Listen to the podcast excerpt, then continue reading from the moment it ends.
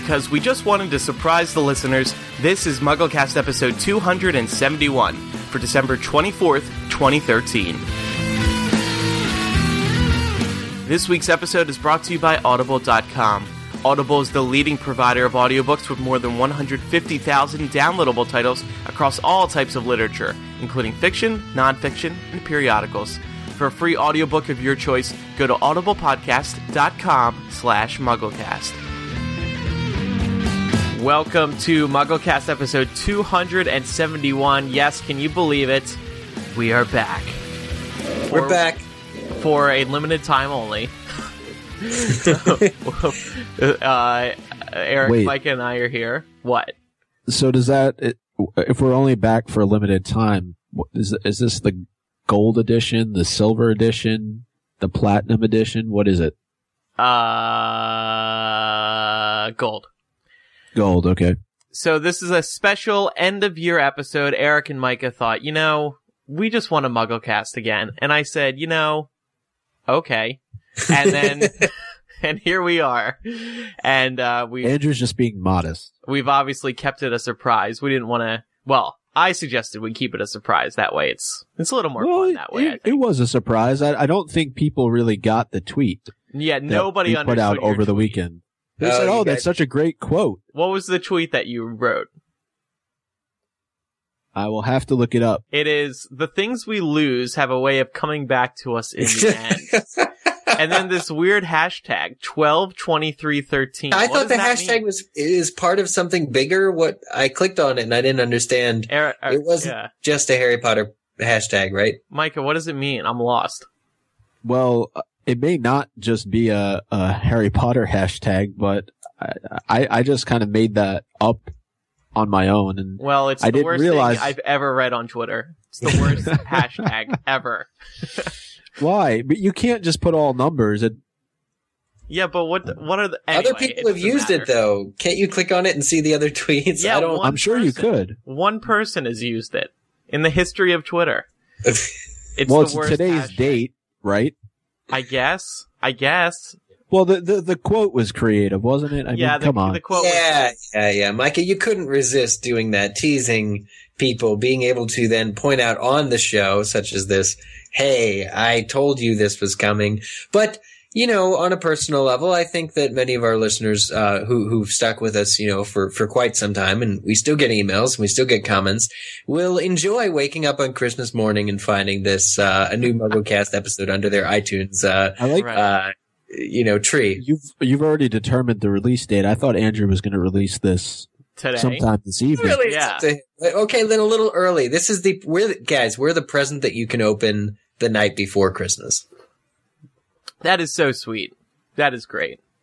um, so our last episode was September 12th. Obviously, a lot has, has happened since then.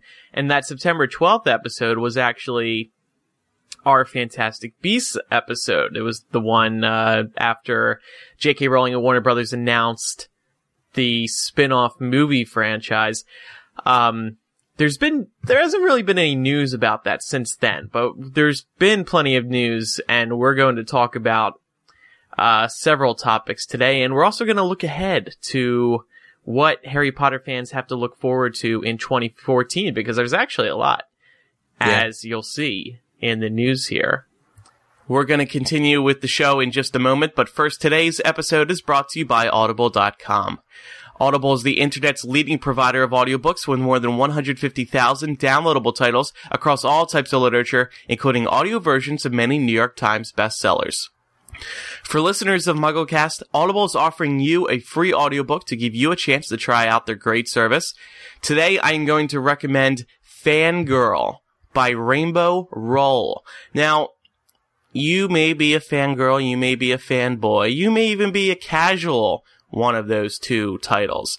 Um, but Fangirl is the perfect book for a Harry Potter fan. In fact, while you're reading it, you're going to see some similarities to your fandom life. That's why I love it so much. It is about a girl who writes fan fiction and meets a boy who doesn't understand her, um, fandom interest at first, but he comes around and quite honestly, he's an amazing boyfriend. Any one of us would be lucky to have him. Again, it's Fangirl by Rainbow Rowell. You can get it for absolutely free by visiting audiblepodcast.com slash mugglecast.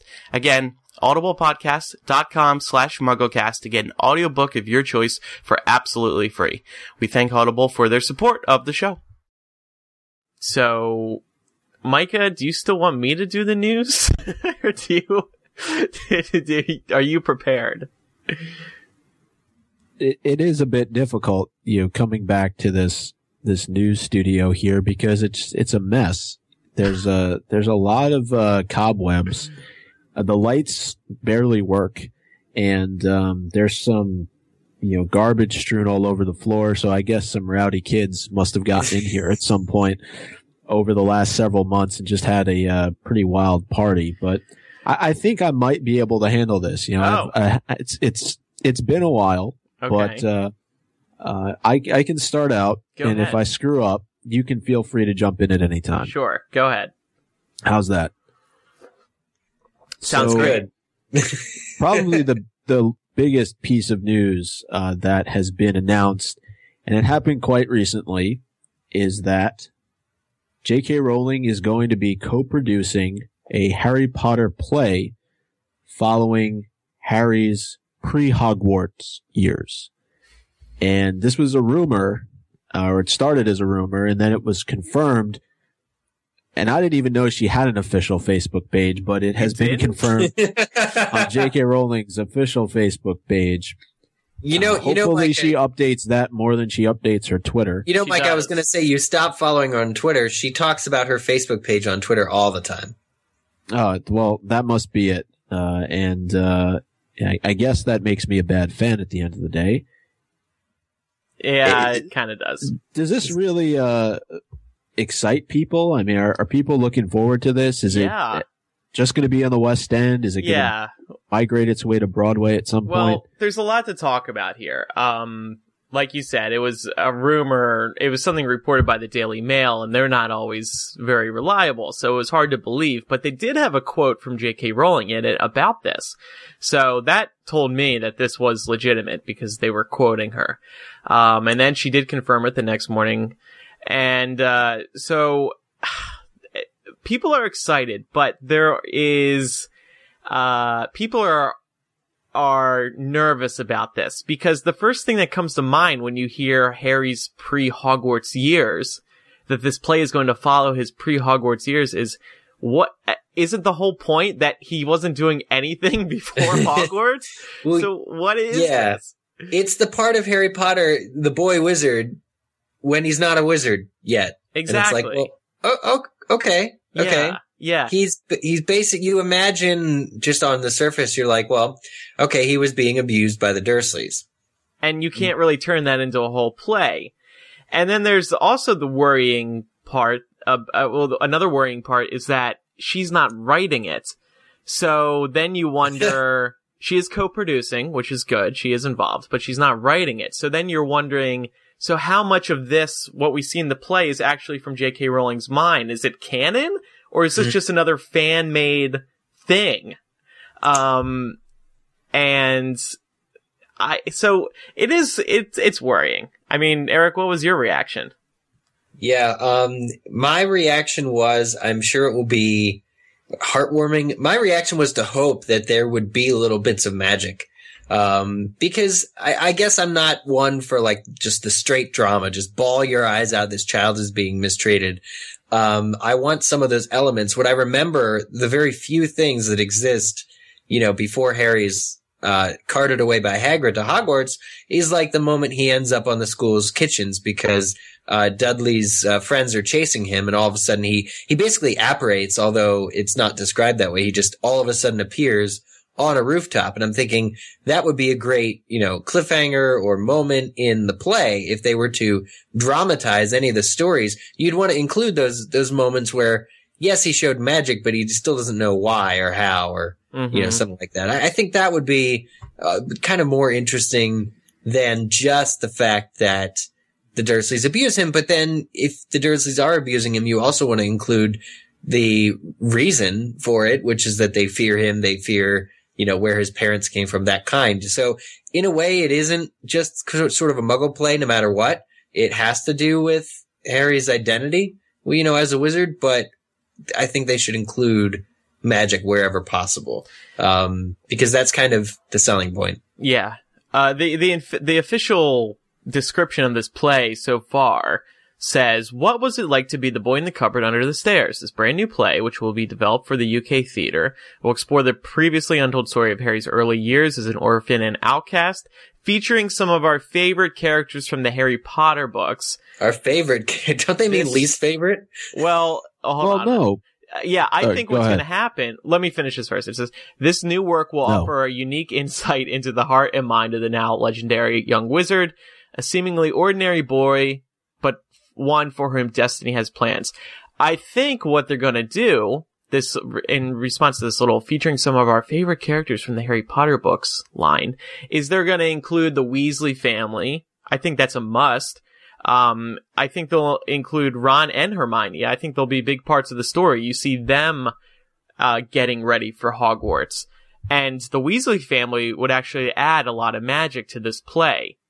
Because, like Eric is saying, you know, you're gonna see a lot of the Dursleys, and there's no magic there. And that's not Harry Potter. It's not, nothing is Harry Potter without magic. You know, you Mm. need the magic. So I think the Weasleys will be in this to a great extent. Yeah, I I don't think that you can focus a whole lot on Harry himself. I think Mm-hmm. you can focus on Harry's story and, and that doesn't necessarily directly involve him. And so when you talk about favorite characters, I like the idea of what's going on with the Weasleys, what's going on with the Grangers, but, but even with Hermione, you're, you're somewhat limited there as well because you, she's sort of coming into her own and possibly her parents aren't quite sure what's happening to her, uh, as well. So I think, you know, when I first read this and, and then you, you shared the description, I thought, you know, Harry's story pre-Harry doesn't necessarily have to be, you know, him, him growing up, but that does seem like what it's going to be. But I think that they can incorporate other characters, other things that are going on at that time with, you know, and kind of interspersing Harry's story among that. So Mhm. Mm, you're, it- maybe. it- go ahead. Yeah, maybe they will instead of doing like Ron and Hermione what they were up to because that's kind of just like a regular Harry Potter book. What if they did like Dumbledore and Hagrid and McGonagall? Like Dumbledore's the reason Harry went to Privet Drive, so I think at some point he would check in on him or yeah. kind of figure out from afar somehow that you know, kind of just reaffirming his own decision to leave Harry with his his family members. You know, I don't think he'd drop him on the doorstep. Okay, I wash my hands of this. See you in eleven years. You know, I think Dumbledore would care. I guess how. uh, I mean, he ne- he never intervened. I'm not suggesting that happened because we know that Harry was horribly mistreated and it and it lended to his modesty, uh, which is very important in later you know years. But at the same time, I think it would be interesting in this play if there is a conversation, much like the one McGonagall and Dumbledore had when the, before they left him at the Dursleys, saying, you know, was this the right decision? Um, and have somebody like a caregiver that we know of looking, you know, kind of in on Harry. And and I'm sure it's going to open, you know, at Godric's Hollow, and and you know Harry is really young, obviously at that time, and you'll see the whole, you know, Voldemort incident, and then it goes on from there. And it, to me, it would end with Hagrid telling Harry that he's a wizard. And Yes. It's it's so it's idea, too. everything that that takes place in between those pivotal moments that were so crucial to the series and how they choose to go about that. You know, you mentioned J.K. Rowling's a co-producer I- and and not necessarily a writer, but I'm sure anything that happens it has to have her blessing. I, I will say this though, kind of in closing, when I first read about this and and just knowing J.K. Rowling and and and knowing that she's she's oftentimes stayed away from this sort of thing.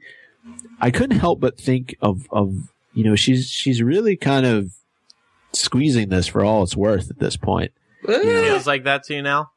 It do- it a little bit because I I don't necessarily know that this is something that that needs to happen. It's Yeah. if it, she could she could write about this. There there's other ways of telling this story, but I feel like this is this is milking it a little bit. I don't. I Oh, agree on, with Andrew. you. Actually, I was just about to bring this up. I, you just have to wonder why. Like, why does this have to become a thing? Uh, she said in a statement with this announcement that many ideas have been presented to her, her, but this is the only one that she finds can work. Um, and it makes me think like, is she just sick and tired of people coming after her for the stage rights? And she's just like throwing her hands up and she's just like, okay, fine. This is the one we're going to go with. Everybody stop bothering me now. I just, I just don't understand the point of this happening. Why does it need to happen? Yeah, I don't think it's. I don't think it's J.K. Rowling milking it though. I think it is the demand from the audience for what is still a hot property, for, you know, to produce more things. I mean, uh, it's really like this huge demand, and Is J.K. huge Rowling Is says- demand? there? Is I there? mean, not I though? think there's demand play. because Not because ultimately play. these people came to J.K. Rowling, these writers, and said, "We want to make a play about Harry Potter. Here's some ideas. What's the most likely? Can we do this?" Like somebody else approached Joe. Joe's not saying how else can I? What what part of Harry's story didn't I tell? She said, you know, from the beginning, she was very content leaving it as it was in seven books. But now that we've seen um, this play is happening and the Fantastic Beasts movie, which she's actually writing, which is like, hey, okay, so she is returning to Harry, but really it's all about these little moments that are side stories, you know, for for, for her. And I think she is losing a little um, resistance that that she had. I think she is giving in in a way, but not selling, but not selling out. You know, No, I don't, I don't think she's title. selling out. I think there's a big difference between milking it, you But know, you know just what? like it's her can get more story. If she wants to put it on the West End, then go for it. It's just it. It seems like it's a bit of overkill to me. Yeah, and uh, but th- then I've also wondered. So why does Fantastic Beasts not feel the same way? Like, why am I feeling this way about the play, but not Fantastic Beasts? And I think the reason is that Fantastic different Beasts. story. Yeah, it's just completely new. Exactly. It's like there's all this potential here. Whereas you look at this play and you, you can see, you can imagine it and it just doesn't look that great. Whereas, uh, Fantastic Beasts, it's so exciting because you can't even imagine what, what they're going to come up with and what J.K. Rowling is so excited about with this. Uh, so, I mean, yeah, I mean, this play to me seems more like a character story. I don't think they'll actually be as literal with like time passaging as we're thinking, like opening with Voldemort killing Lily and James and the ending with Hagrid at the Rock. I think it may take place kind of, it may begin and end in the middle somewhere and just be about how a boy deals with his relatives, his only family hating him. You know, it could be very cerebral, it could be very young. Maybe it doesn't have anything to do with magic, but is still Harry. It's also interesting that this is not, this is that there is not even a play about what takes place in the Harry Potter books. That instead, J.K. Rowling wanted to do something that we've never even seen before. Yeah. I mean, when has that happened before? If you look at other books that have been adapted for the stage, I don't even know if that's happened. I'm sure it has a couple of times, but nobody like Harry Potter just breaks all the rules when it comes to development and different areas of entertainment. Um, so I I wanted to mention though that I, on Hypable, I did an article, what was Harry up to pre Hogwarts? Because that's obviously the big question here. Did, did J.K. Rowling ever mention anything that Harry was up to before Hogwarts? And it turns out that, um, the Harry Potter lexicon, we all know the, the good old lexi- uh, the good old Harry Potter lexicon by Steve Vander Ark. He, there's a section in Harry Potter's area on the HP lexicon with all the info we know about what Harry was up to pre Hogwarts. And, uh, the short answer is not much, but J.K. Rowling in the books did make a couple of references, including uh, one incident where uh, Petunia cut all of Harry's hair and then overnight it grew back. And then another incident, Dudley and his friends were chasing Harry at, at school when Harry magically transported himself up onto the rooftop. These are little things though. They're not like things that can drive an entire play. Um, so in other words, whatever's going to be in this play is going to be entirely new and hopefully canon. I mean, Yeah, I think J.K. Rowling producing it means that it will be canon, or at least canon as insofar as an interpretation of Harry's character can be canon. if, if, Um, if this turns out to be really good, I think what the problem is right now is from a marketing perspective, it just got off to a bad start. Hmm. Like J.K. Rowling could be saying right now, maybe she should be saying right now, guess what, guys? I'm dropping a ton of new info in this Harry Potter play. You're going to learn some crazy stuff that you never knew before. You know, this is going to be exclusive to the play. Um, I think she should say something like that if that's actually what's going to be happening here. Mhm. Otherwise, it's like, eh. glad you agree with me, Micah. Now, another comment about this um, that I had was that all of the the actors are, you know, pretty good stage actors. We know F- Fiona Shaw is currently in a play. Richard Griffiths, however, he passed away, but um, he and Dan Radcliffe were on Broadway. Harry Melling uh, is on the West End. Um, Rupert Grint is right now. Too. currently Rupert Grint is. Everybody's doing stage now, and I just wonder who they might cast for the Dursleys. I, I don't think they'll cast F- Fiona Shaw and, and Harry Melling, just like Dan, is too old to play young Harry. But uh, Yeah. I'm really I'm going to be looking most forward to seeing casting about this play, which I'm sure the info And will when is come. it slated to open? Do we Fifteen. know? 2015. Yeah, they're gonna. Yeah, they're gonna be working on it this year. So, yeah, I'm I'm just very meh about it personally. We'll see. Well, I know, I know what you're not mad about. It, What? uh, the expansion of the Wizarding World in Orlando, Florida. Oh, you're right. You're right. So uh, I was actually in Orlando not that long ago, last week uh, actually, and I did get a chance to go over, unfortunately, to the Wizarding World to see all the uh, construction that's being done. But uh, it looks like uh, little bits of uh, buildings and other uh, structures are starting to be revealed. Yeah. Um. So we got to look at Grimmauld Place because the sca- scaffolding came down. Uh, it, but Universal's kept very quiet over the past few months, probably since our last episode. I don't think much has been revealed. We know that the Leaky Cauldron restaurant is going to be there. We also found out that this is actually pretty interesting. The Beetle, Beetle the Bard's, um, Fountain of Fair Fortune is going to be in this park, even though it has no connection to Diagon Alley. It looks like it's going to be outside of the ice cream shop, Florian Fortescue's, which is in the Harry Potter, uh, art, which is in the Harry Potter books Mm. reference. It is in Diagon Alley. Um, so, uh, but the, but the big, bigger news is that they are finally getting ready to unveil a ton of new information. They're actually doing it a month from today, January 23rd. They are doing a half hour webcast and they haven't said what they're unveiling exactly, but that's part of the fun. So considering it's a half hour, they're probably going to have a lot to share and hopefully some new concept art. I mean, we've only seen one piece of concept art so far and it was just that overview of the park. Right. So we're definitely due for some new looks. And uh, yeah, I'm excited. yeah, I'm just watching this video Commercial that we have. sucks. Uh, the commercial. oh, I haven't seen the commercial yet. they've yeah they've done two teaser commercials so far and one of them promises um in 2014 universal orlando will bring you the end of vacationing as you know it and they're basically There's no tie to Potter there whatsoever, no, though. no and That's the, what makes it terrible. the commercial just has very bland shots of, on purpose, bland shots of like a water park and a beach. Universal's bas- basically saying that what we have to offer in Diagon Alley is going to be like nothing ever before, which may be true. It just seems pretty ballsy. Well, here's the thing though, is that if you're not familiar with the music or you're not familiar with that lightning bolt that takes the place of the, the Mhm. one, The one. you have no idea what they're referring to.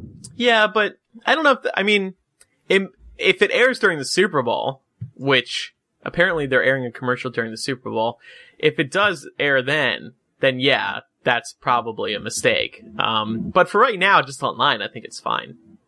I'm sure they'll be able to reveal a little bit more by the time the uh, Super Bowl rolls around. But uh, it's it's cool to see that this is coming together, and I mean, I definitely will plan to head back there at some time to uh, to check out all the new stuff that they're putting in place. hmm There- yeah, you, you know what? In just the the couple minute, uh, in just the minute that it took you guys to talk, I did watch that first trailer, and I completely agree with you. That is really strange and empty and not Harry Potterish at all, except for the music. Yeah, it's just one giant tease, a tease of a tease. It's it's yeah, it's interesting. It's interesting. So, um, I mean, if you look at this expansion, though, it's gigantic, particularly, uh, the Gringotts thrill ride. The building is almost as big as the rest of the land, the outdoor land where, you know, the Diagon Alley walkways are going to be. I mean, it's, it's huge. Um, there's a new flyover video was posted today on MuggleNet, and you can see a couple glimpses of the Hogwarts Express. Um, you know, you just get a good feel of the size of this project. It's huge. Yeah, Grimmauld Place can be seen in the flyover video. Um, and we've we've got a few photos of of Grimmauld Place already, but it, it looks like that's actually going to be a a big place to hang out. Ne- not necessarily inside of, but there's a a lot of land to just stand on in front of Grimmauld Place. It like opens up into the waterfront and stuff. So I'm still a little confused how the layout's going to look. Um, and I don't know enough about how Universal looks from above to be able to really point out too many things in the video. Um, but it, it, you know, takes, it shows the track of the Hogwarts Express from the regular Universal Park to Islands of Adventure and Hogsmeade and stuff. And I, I, I guess we're not getting many reports over like how Hogsmeade like is dealing with like where the train's going to end up. You know what I'm saying? Like, it, it goes. They're building a train station um, next to the uh, Dueling Dragons coaster. okay. Huh. Yeah. Um, Okay. Yeah. Yeah. That's all we really know about it. Yeah. Okay. Okay. Yeah. But, um, actually though, while we were talking, uh, there is a second commercial for the park that actually uses clips from the movies. Mhm. Um, and that one is, is much better. It's much more clear what, what it is exactly that Yeah. you're watching. In fact, in fact, they show Weasley's Wizard Wheezes, um, a Mhm. clip, which, which makes me very excited for that shop in the theme park. Yeah. It looks good. I just wonder, um, it's going to be so crowded. I have to think this summer, come June when it opens up, Yeah. it's going to be crazy. And the lines for the Hogwarts Express. I mean, I can't imagine how No. long it's going to take to get on that train. Yeah, it, it, Yeah. it's interesting to to go to it over the last uh, you know couple of years that we've been there, and really the the last time I was there, I remember it was pretty manageable. Uh, and you know, I, th- I think sort of the the initial excitement hmm wore off for a lot of people, but knowing that this is going to be brand new, Mhm. really cool from the sound of it, uh, it's going to attract a ton of people, especially when it first opens, like you said. Well, yeah, just remembering back a couple of years when the theme park first opened. I mean, even on on a on a regular summer day, there was a line four hours long, stretching all the way around, like legitimately a circle of around the park of uh, Universal's Islands of Adventure theme park, just to get into the area. To get into the Wizarding World of Harry Potter area, it was like a four-hour line, and that was just Yeah. to get into the park. Forget about For- Forbidden Journey or any But of that the, was its grand opening, though. That that was the first. But it was for months. It was for months. It was like that, and people were standing in line for months. No every day it Just got the- in and cleared out. They obviously capped the line at some point, but uh, you know it took forever to yeah, die down. Eric's I'm right. There was a line to get into the lands. It wasn't as big as that grand opening day, of course, but Mhm. yeah, there was there was a wait time just to get into the Wizarding World, which and so I, I foresee the same thing happening. I foresee lines around the park for the Harry Potter section of the park because it's the newest and the hottest. Um, but I, I certainly that's the last thing I'm looking forward to though is is the crowd. Is the Um, line? Yeah, Just the cut line. the line. You work for MuggleNet. Just- yeah, just flash your MuggleNet ID. I'm gonna have or to get uh, one printed out. Maybe I'll go to MuggleCast tattoo. I'll go to yeah. I'll show them the tattoo. I'll All show them the tattoo. Well, some other news that uh, surfaced uh, during our time off. That's a good way to put it, right? Time off. Time off. Yeah. Is that Bloomsbury is planning to republish a- a fully illustrated set of the Harry Potter books. and uh, the first is set to be released in September of 2015. And again, this is something I'm not so sure how I feel about. Really? This shocks me. really? this- Fully illustrated. I mean, you're supposed to be using your imagination. Uh, the the purpose of these books is to appeal to younger readers. Um, and they're going to purposely release each book a year apart from one another, so you can kind of grow up with the series and look forward to each new book. Um, I like this idea. I think it's cool. My my question about it, we were talking about this on Hype the other day, is how big are these books going to be now that they have pictures in them? I mean, they're big enough with just text. It's it's going to be crazy. Besides Especially you the get to the later books. Book Yeah. five is Yeah. like a three tome novel or a three tome uh, encyclopedia that If it, that there are pictures on every page. Right. What shocks me is that it's Bloomsbury doing this and not Scholastic because Bloomsbury's books, the UK books are boring and the, as they exist currently, they, it's plain text. All of it is in, I think it's Garamond font. They don't even make, okay, I'm trying, I know I'm sounding confused here, but in the American books, growing up reading them, you know this, every time Harry gets a letter from Hogwarts or the Ministry or Hagrid, it's in a different font. It's got the little handwriting. There's that one point in book three where Buckbeak is scheduled to be execution and Hagrid has tears on the letter. You know, it's, it's all very well done by the graphics department of Scholastic years and years and years ago when these books first came out. The UK books aren't like that. Everything is in the same font and there's none of that extra little magic. There's no chapter images that we, that we are used to from Mary GrandPré. And there's no, you know, different font for, for different people writing. There's no handwriting. It doesn't look anything different than it's, it's so prim. It's so straight. And so to think that Bloomsbury is the one doing a picture book Yeah. and, you know, looking at Well, these that doesn't mean that. Scholastic won't follow suit. Yeah, but looking at these images, and these images look great. The one's just this one of young Harry that's released. It's Yeah. like a watercolor of Harry. It looks gorgeous. And I'm shocked that, um, and, and look, I, you know, I've always seen these, the, okay, the letter font thing in the UK books is maybe like a training wheels, you know, for us to make it a little bit more magical, a little bit more childish. The British kids don't need that apparently, but you know, I, I just think it is backwards for them to now do a But, picture book. I think it's going to look uh, great. I'm not saying that it's not going to look great. I, I think part of it though is that even for younger kids, a lot of what Harry Potter was about was being able to expand the mind and use your imagination. And you look at that picture of Hogwarts that, that is depicted there, you know, that's one person's interpretation of it. And I think that, you know, if you have a, a generation of kids who are growing up with these picture books in England or wherever else they're sold, they're going to have this preconceived notion of what all of this is supposed to look like. And you can make the argument about that with the films as well. right. Uh, but I, I just find that doing this is um, excessive. I, I, I I don't really see the point, but that's just me. Well, I mean, we've seen the books re-released numerous times since the last one came out. Even even before they were, even before the f- final book came out, they were still they were republishing them. Um, this doesn't surprise me. I'm looking forward to them. Am I going to buy them? Probably not. If I am I going to look through them? Definitely. I mean, uh, there could be a new image on every page, and that's kind of cool to see them illustrated to this level of detail. I mean, they're, Bloomsbury is calling them fully illustrated, which would suggest there's going to be a ton of illustrations in here. So, I don't know. It's cool. I like it. I think the Dan, I think Harry Potter looks just like Dan Radcliffe. Don't you guys agree?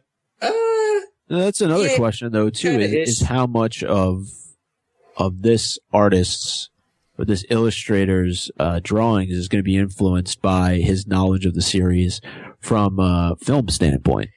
I don't think so. Apparently not much. There was an article about their choice for Ron, and he found he went to the school to look for kids, and he found a Ron there or somebody, you know, little redhead kid, and they, they picked him. And J.K. Rowling approved of the Ron choice, so like him and J.K. Rowling are looking at people in schools around the kids' age in the first book. So this way, while they're actually growing up in real life, they'll keep, continue to use them as guides, you know, for them to grow up. Does that make sense? Like, so Ron is Yeah. growing up at the same time this real life kid is growing up. So they're casting their own characters in a way. They're casting Yeah. their own trio Yeah. again. Yeah, essentially. And it was, uh, like I said, approved by J.K. Rowling. At least Ron was. I, I imagine all of them are. But then Oh, it's like, she's lowering her defenses. I know it's like it's like now J.K. Rowling's handling the, involved with this. Like, is this her head's like still in Harry Potter every day, isn't it? This play. well, there were five years where it wasn't. Weren't there five years where she didn't do anything about Harry Potter at all? Maybe, yeah. Well, I mean, Pottermore was probably in the works, right? Because that came out Oh, in right, right, right. 2011 or 12. So, Yeah, you're right.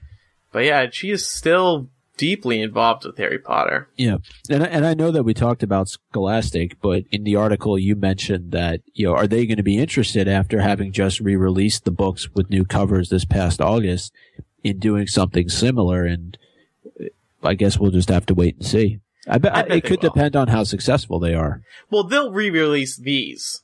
Uh, the, uh, the original announcement said that Bloomsbury is going to shop this series around to other publishers around the world. So, and I think Scholastic would be somebody who's interested.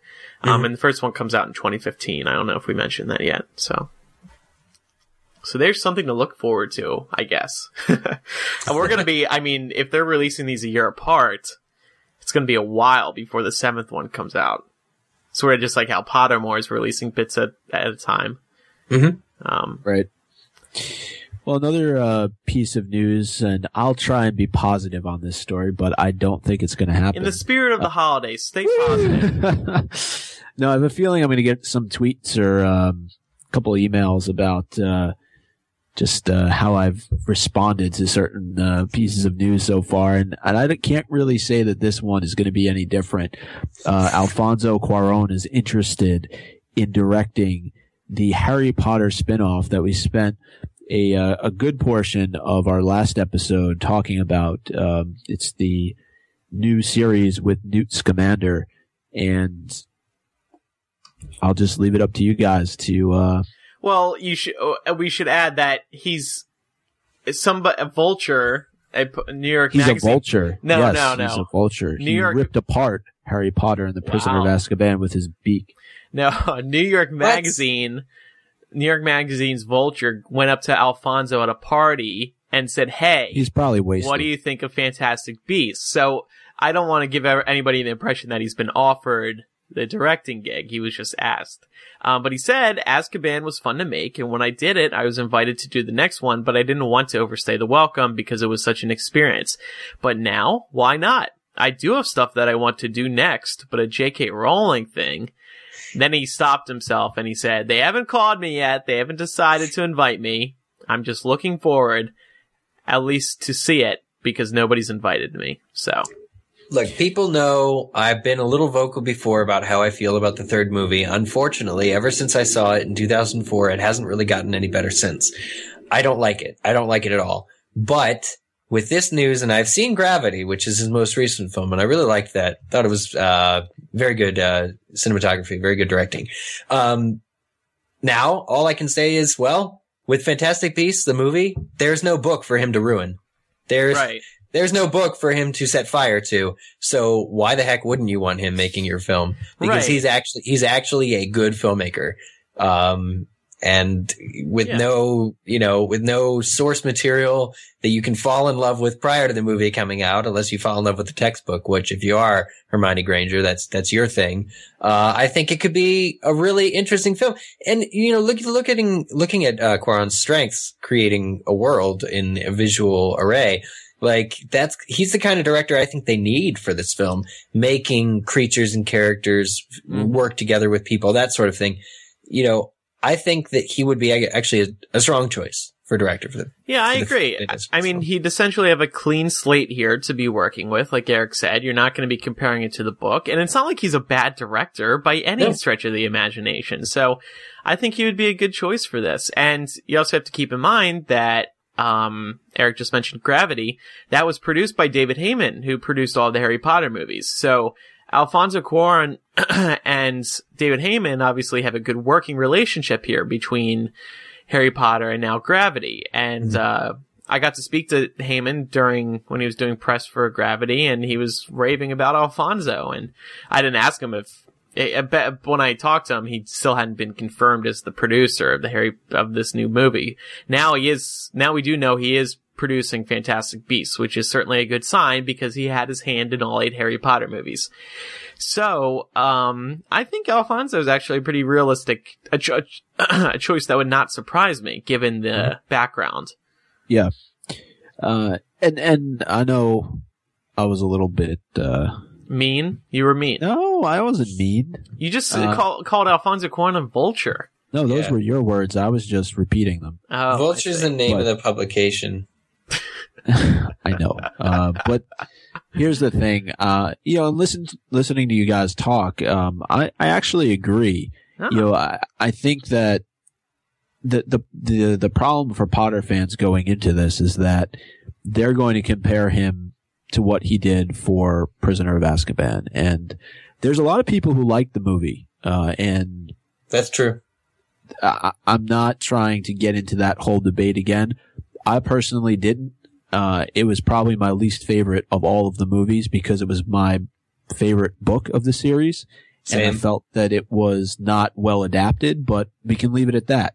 Uh, I, I, I, what I thought immediately about when we were talking about other things that he's worked on, he was a, he was a producer on Pan's Labyrinth and that kind of reminds me a bit or, or made me think a bit, um, uh, as it relates to Fantastic Beasts because there's a lot of sort of weird creatures in that movie, and mm-hmm.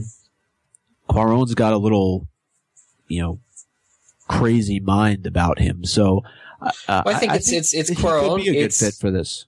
It's it's Cuarón. It's uh, Guillermo del Toro. It's you know those guys are the types of guys who you think would be doing this series, and that's not to say it couldn't be light because I do want a sort of light element to Newt Scamander where it's adventurous. And I'm not necessarily talking swashbuckling.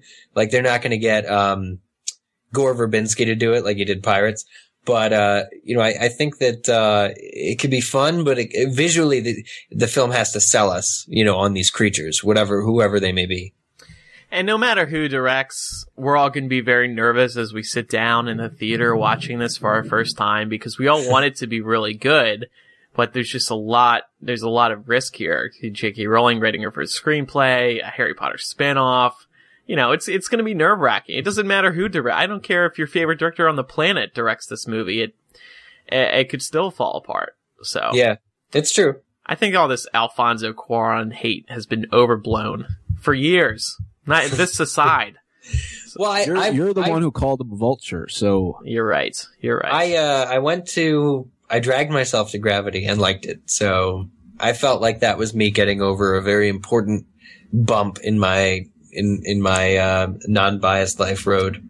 It's not that he's a bad director. It's that no, we didn't like fine. the movie that he directed. People say know? people say it's the best film of them all because it works as as a, a film and not just an adaptation. Um, I say it was too dark too soon, but that's just where we stand. I say well, it omitted a pretty big storyline. Let's move anyway. on. Speaking of omitting things. Speaking of guys. Um, right. Speaking of human beings, here's a story about a fictional one. So, uh, Robert Galbraith, uh, what the star of the Cuckoo's Calling, or sorry, the author of the Cuckoo's Calling, was named uh, number 28 on AskMen.com's top 49 men of 2013. Eric, how did this, you come across this? This was a story. It, well, the story uh, that, that we grabbed was that he was nominated. Um, this was early, I think it was the middle of October, uh, that he was nominated for the actually the most influential men. It was uh, Ask Men UK did this did this thing where they compiled the top 49 most influential men of 2013. We knew that Robert Galbraith was nominated and, and it was caused a little bit of stir because we were like, well, wait a minute. Not only is Robert Galbraith not real, but the person who writes as him is a woman. So what's he doing on this list? But it turns out that, uh, Robert and, and poor, I believe the vote of the public, people could vote on this, um, did make number 28 out of uh, 49 for most influential. And I'm just going to read this summary here uh, from the website, uh, their results poll uh, ex- still exists on UKAskmen.com. They say, yep, it's a lady. The inner sanctum has been penetrated. Rest assured, chaps, just outside the 49, it's all above board. Mr. Galbraith had one of the most talked about books of the year with crime novel The Cuckoo's Calling, especially once his true identity was outed by a loose-lipped lawyer. All the while managing to negotiate deals for new Harry Potter films in his true form of J.K. Rowling, a pretty magical year all around then. So this is, um, just kind of some, you know, really recognition for the mystique of Robert Galbraith, you know, the whole situation that happened still quite recently, September or so, made this year end list of most influential. Um, Yeah, J.K. Rowling cool. writes as a man and has a hit book. So that was, uh, just kind of really cool to get this outside. Were uh, there any other uh, sort of fictional characters that made this list, or was Robert No, I the really only don't one? think so. I'll read down from 28. Uh, Boris Johnson, Louis Tomlinson, Peter Chitchell. I'll read the top 10. Who's the top 10 men? Oh, actually, Peter Capaldi's on this list, and so is Russell Brand. They're higher than 10. They're oh, all Peter real Din- though. yeah, Peter Dinklage makes 11. Uh, Robbie Rogers, Elon Musk, Bryan Cranston's number eight, Chris Bailey, Benedict Cumberbatch is number six, George R. Martin is number five, Sam and Dan Houser of Grand Theft Auto producing fame, uh, made number four, Sir Jonathan Ive is three, Andy Murray is two, and Stephen Fry, wow, actually makes the most influential, the top 49 man of, uh, 2013. Stephen Fry, we know, uh, narrated the UK audiobooks of Harry Potter, and he's also just a cool guy who's been around forever. So the final story that we have for today, Micah. Yes, uh, it's, it's- good news, right? So Well, the yeah. uh, the ribbon was cut uh, at the Anne Rowling Regenerative Neurology Clinic at Edinburgh University um, earlier uh, this year, I should say. Uh, is actually a couple months ago, going back to uh, October.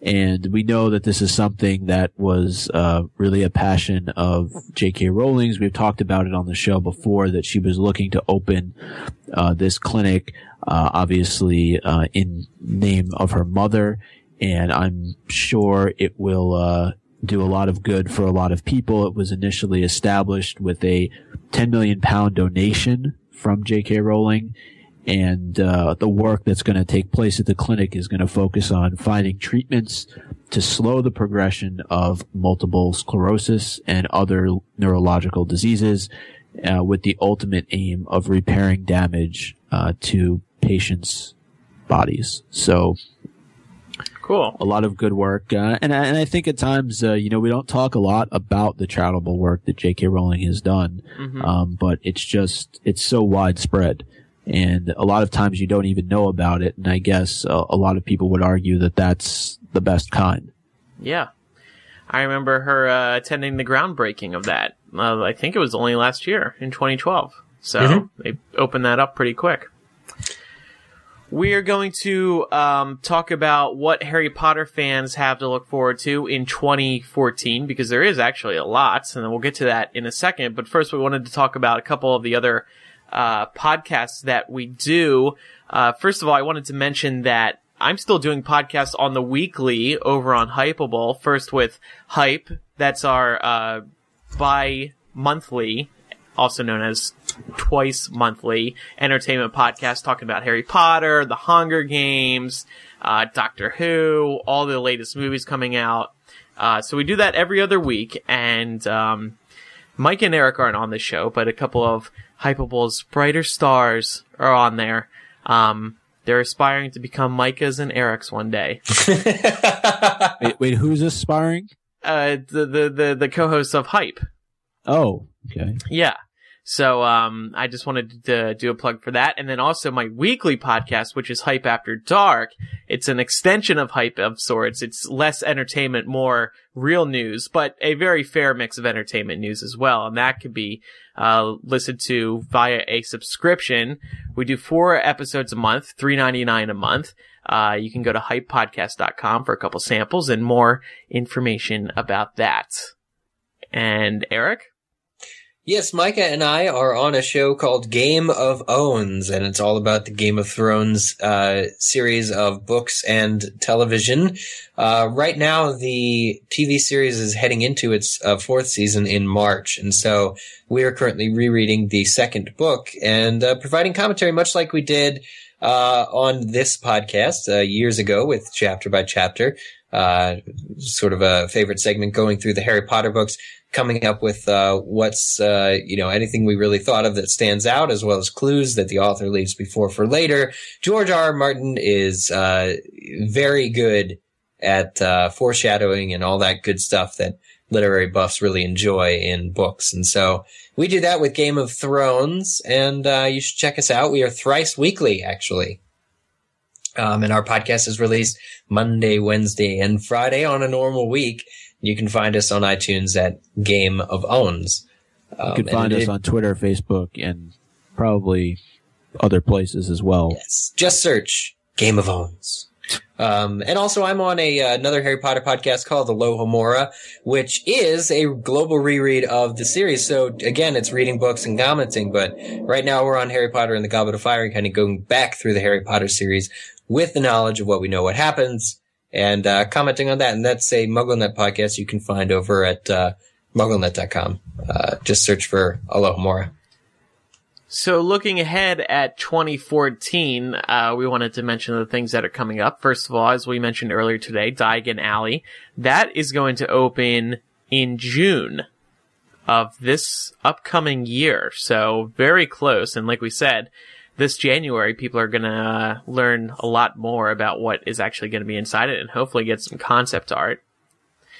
Um, yeah, I hope um, so. Something we really haven't talked about much other than the Robert Galbraith story was the fact that there should be a new um, Cuckoo's Calling book out this year. J.K. Rowling said the second one is as good as finished and it will be published next year, referring to 2014. So, mm-hmm. um, there's no release date, but I mean, since the first one came out secretly in March of 2013, I would assume it was either March or April. I, I mean, I don't know if I'm being too uh, presumptuous here, but I would assume it comes out around the same time, especially since when the official website went live back in like September or August, it said that the second book was already finished. So mm. it's got to be soon.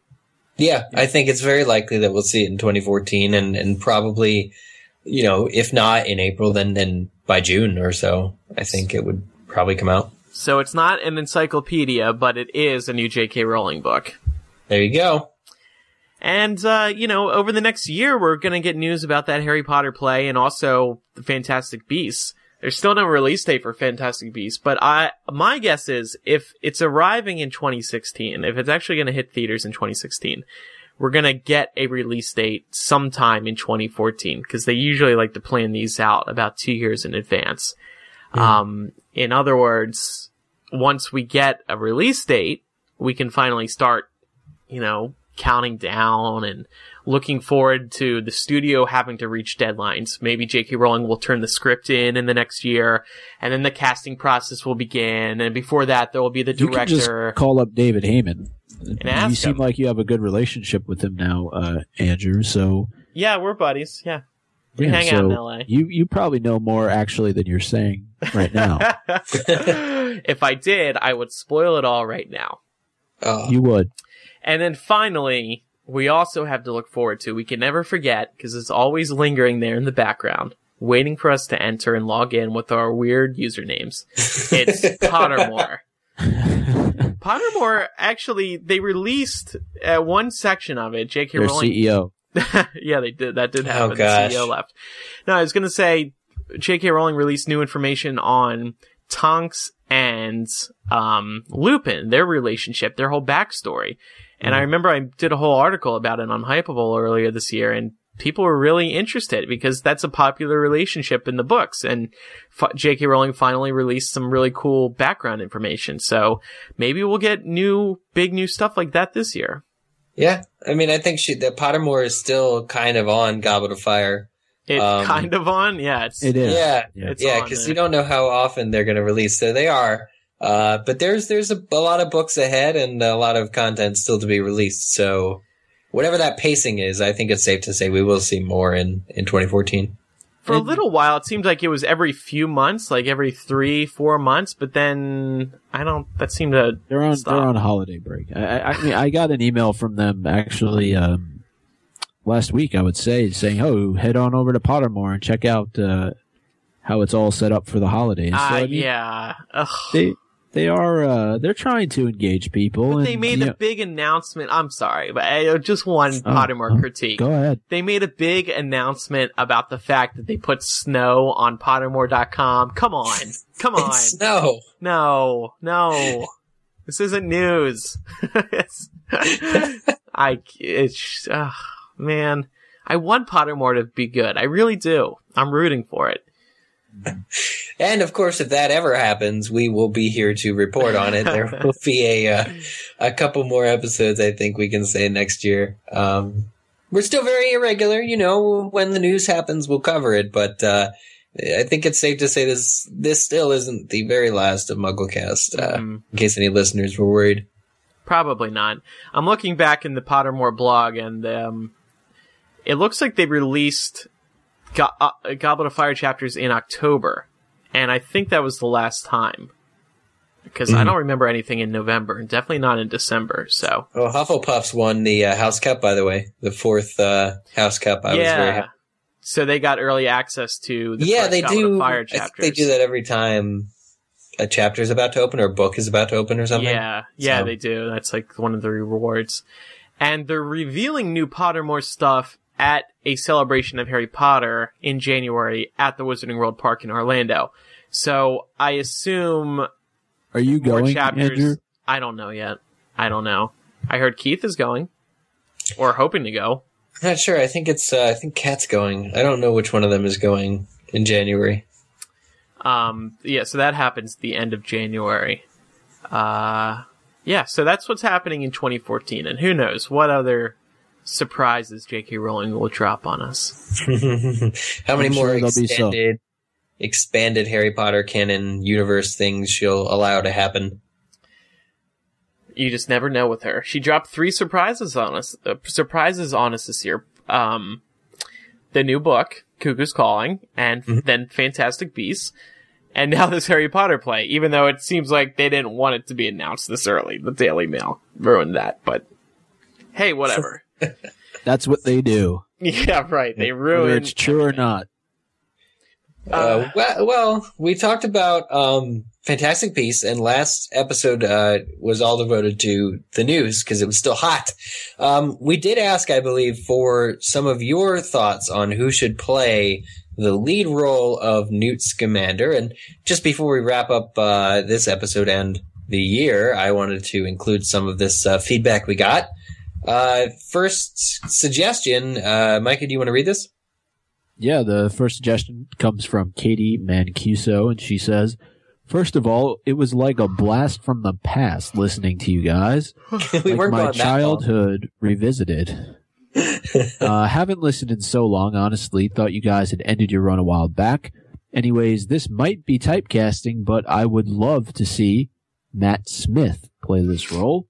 I think he'd do wonderfully at it. I've seen many other people thinking the same thoughts. He does say he's unemployed for the time.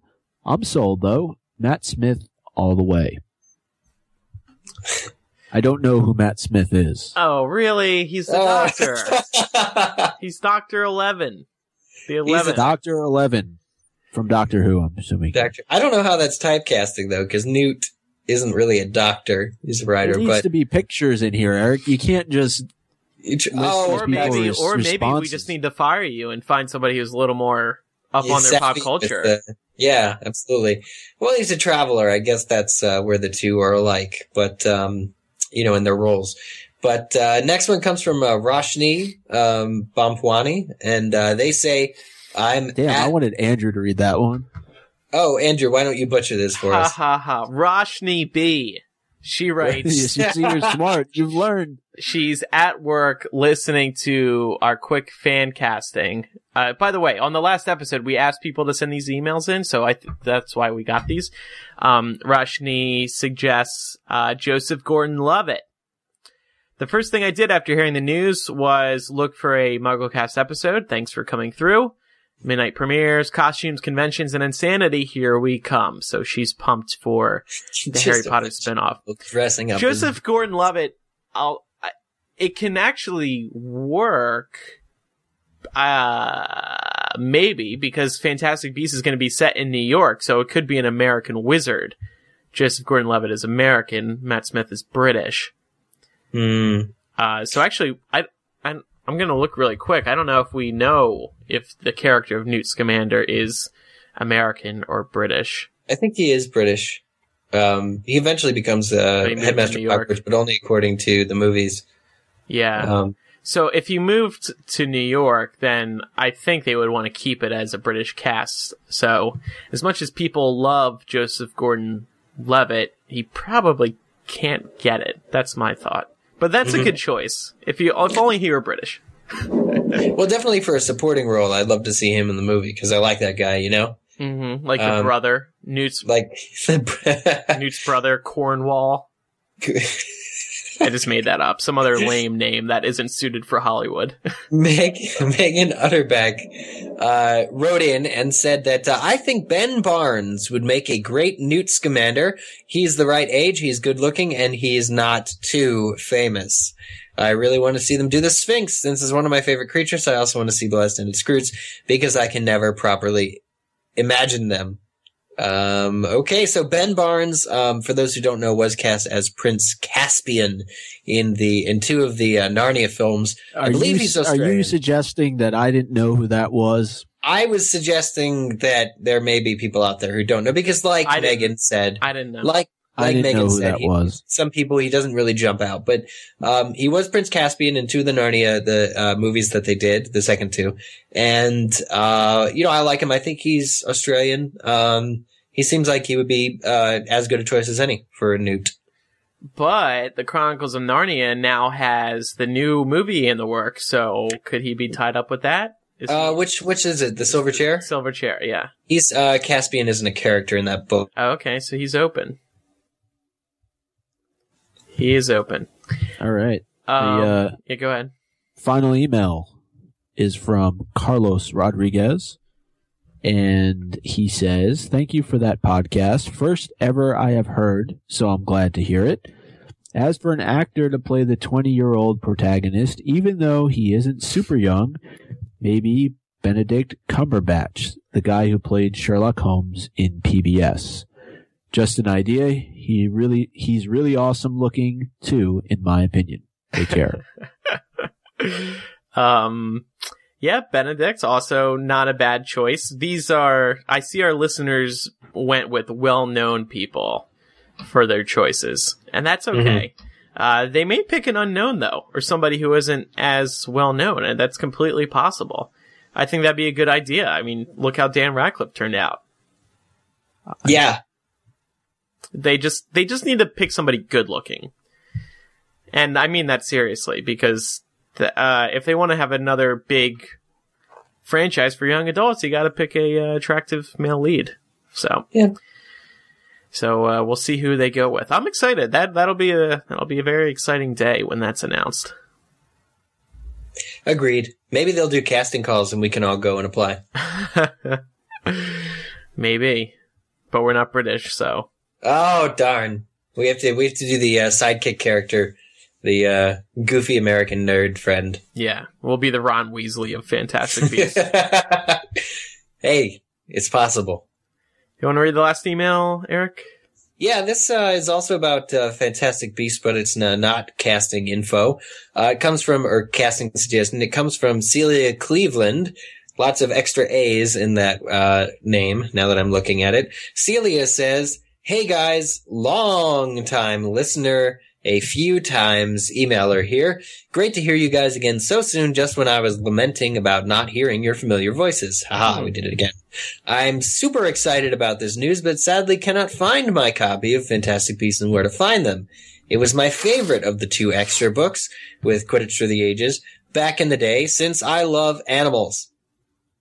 The beats I remember the most, or sorry, I believe that's supposed to be, the beasts I remember the most, since it has been a while, were the ones you mentioned on the show, Lethifold, the Kneazle, which apparently had limited speech, and Crookshanks was in part, and a Crup, the Jack Russell with a forked tail that barked at muggles. Wouldn't it be cute for Newt Scamander to have a little pet Crup? Also, I seem to remember that Veela were included in the book and finding that odd because I thought, I figured they counted more like beings. Have a good one. Sincerely, Seacat Mila. Luckily for you, uh, your sorry, how do you pronounce her name again? Ooh, uh, I think this is just I Celia? as being Celia. Yes. Celia or CC. Um, they on bookstore shelves now is the Hogwarts Library, which comes with Fantastic Beasts, uh, Quidditch for the Ages, and Beedle the Bard. So I saw Beedle that at Barnes is- and Noble the other day. Yeah, Beedle the Bard is a good book. Like I recently reread it. it. I held out reading it. I think for like a year. Or I something. remember that. Yeah, that was. Yeah, I don't know why. Who knows what I was thinking? I was young. You were going through a phase. I was I was going through a phase, uh, but I finally read it and I like it. And so the fact that they're packaged together and it's all for charity. And yeah, Yeah. definitely. If you Celia, if you haven't found your book by now, it's time to get a new one. Definitely. Well, that concludes this surprise episode of MuggleCast, episode 271. We wish everybody a happy holiday, a happy new year, a 2014 filled with magic and Harry Potter. In years past, we would be playing that New Year's music. What is that music, Micah? You are always hell bent on us including that. Auld Lang Syne. What, are Yes, you, what are you talking about? that one. Yeah, well, it's Auld Lang Syne, performed by Andrew's favorite musician. Oh, Bruce Springsteen? Oh, that's right. Yeah, yeah, yeah. Forgot now about we that. will play it. yeah, that- now it's definitely now it's included. going. No, no, no. Um, but yeah, so uh, we're glad And we yeah, you should play that at the end of the show. see always help Keep it on with that tradition. being included. Uh, for legal reasons, we can't. Mm-hmm. Just kidding. That's just my excuse. Uh, yeah, so we're glad we could put out this surprise episode for everybody. Now that everybody's got a little downtime over the holiday season, hopefully can curl up next to the fireplace with Micah's voice. What can be better? Not a whole lot. I Mike Micah fireside chat. That's what can make it better. Maybe next year. I'll happily record one if you want. Really? You seemed against it in the. We tried to bring you back into that, and you were like, "No, I don't want to do it." No, I'll record something. Oh. Sure. Give, give me a passage from the Potter series, and I'll I'll record it. No, but wasn't the fun that you're reading fan fiction, like dirty Oh fan yeah. fiction? Oh yeah. You're right. You're right. Give me a fan fiction. I'll record it, and you can play it at the end of the episode. I'm finding the one with McGonagall and the turkey leg at Grimmauld Place at Thanksgiving dinner. Find that one. We'll include it, or whatever Yep. Micah does. We'll include it. I'll I'll be sure to, to What? record record it. okay. Something There's about pause. Got no problem doing that. okay, okay, okay. Great. All right. Uh, don't forget, everybody, feel free to visit the MuggleCast website now with a complete set of transcripts. Thank you to the transcribers for doing that for us, for helping us complete that monumental project.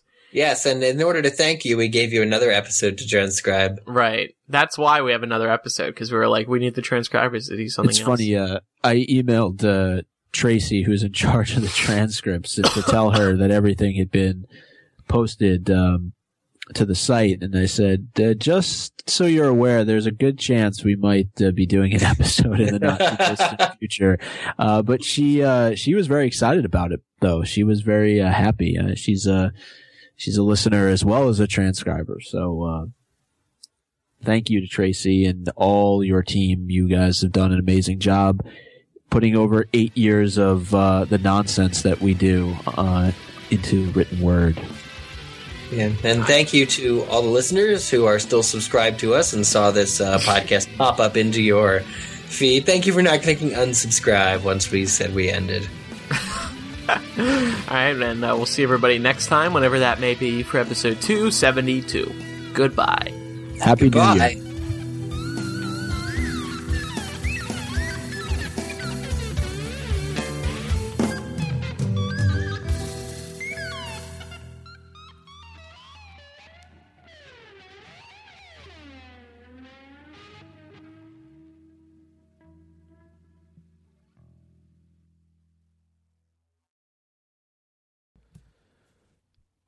'Twas the night before Christmas with Snape by D-A-D-A underscore mistress. 'Twas the night before Christmas, and throughout Hogwarts school not a creature was stirring, except Filch, that old fool. The stockings were charmed by the chimney with care, and would enlarge when St. Nicholas came over there. Hermione, the head girl, was snug in her bed, while visions of the potions master danced in her head. With her hair pulled back toward her neck at the nape, she settled her head to dream about Snape. When out on the lawn there arose such a noise, must be Harry and Ron, she thought. Oh, those boys. She went to the window and listened for sounds. Then she heard this from out on the grounds. Unhand me, you oaf, she heard a man hiss. You'd better stop now, because I'm getting pissed. She was utterly shocked to hear such a fuss, and later she blushed when she heard the man cuss. Suddenly her wandering eyes did appear a miniature sleigh with eight tiny reindeer. With a fat man merry driver and a bag full of toys, she knew in a moment it wasn't the boys. However, there was something strange with the elf. It seemed that he wasn't completely by himself. There was another passenger as Saint Nick came, and this guy called Santa all kinds of rude names. Take me back to my dungeons, the man said in a sneer. I guarantee that you am your worst fear.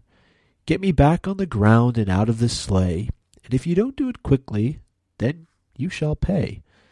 Santa merely laughed out loud without care as his reindeer continued to fly toward her room in the air. Hermione watched wide eyed in surprise as the man mumbled something about Santa's demise.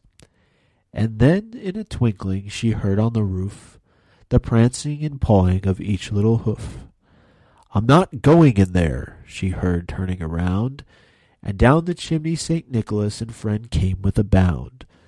Hermione stood there with her mouth all agape when she saw Santa's friend was Professor Snape. Oh, did Santa hear her secret Christmas wish? Close your mouth, Snape snapped. You look like a fish. St. Nicholas, Hermione finally cried, what are you doing with him at your side? Hermione Granger, St. Nick said, stepping from the flue, I have some great news just for you. You've been a good girl and studied all day, despite that the newts are so far away. You helped Harry defeat Voldemort and his men, making sure they don't return ever again. You have all this knowledge, yet you never boast, but instead you tutor those who need it most. You've done a great job as head girl this year. Stop rhyming, Snape demanded with a twisted sneer. Santa ignored him and continued to speak, while Snape mumbled something about being a freak. St. Nick, Hermione said without further delay, what is it exactly you're trying to say? With a twinkle he smiled, Dear Hermione, your heart is as big as Flitwick is tiny. With that in mind, how could I just ignore the one wish for Christmas you so long for? Santa, Hermione gasped, could it really be? That you are giving Severus Snape to me? This is absurd, Snape spat, and will simply not do. Don't worry, Santa grinned. I didn't forget you. Severus Snape, you have been a good man. You fought against evil and foiled its plans. You've endured all these years without any thanks, and many children who pull nothing but pranks. You have changed your old ways and all for the best. You deserve happiness and even some rest. This is why, Severus, I say unto you, that your secret wish will also come true. Hermione and Snape stared on in their PJs, their eyes locking onto each other's deep gaze. Did the other know what Santa was talking about? They supposed that night the truth would finally come out. You see, Santa said, this Christmas you both chose to give up the gifts, the stockings, and the bows, if you could have the love from one another. So this Christmas my gift to you is each other. What? Both student and teacher asked in surprise. Santa laughed as he saw the shock in their eyes. I must be off, he said. Merry Christmas, you two. Then Santa went out of the room through the flue. Leaving Hermione and Snape alone in the room, wondering if this would be their bliss or their doom. Miss Granger, Snape began with a heavy sigh. Please, sir, Hermione, is all she could reply. Hermione, I'm sorry you heard what he said. Now, if you'll excuse me, I'll go make him dead. No, please, Hermione cried. What he says was all true. Professor Snape, I deeply love you.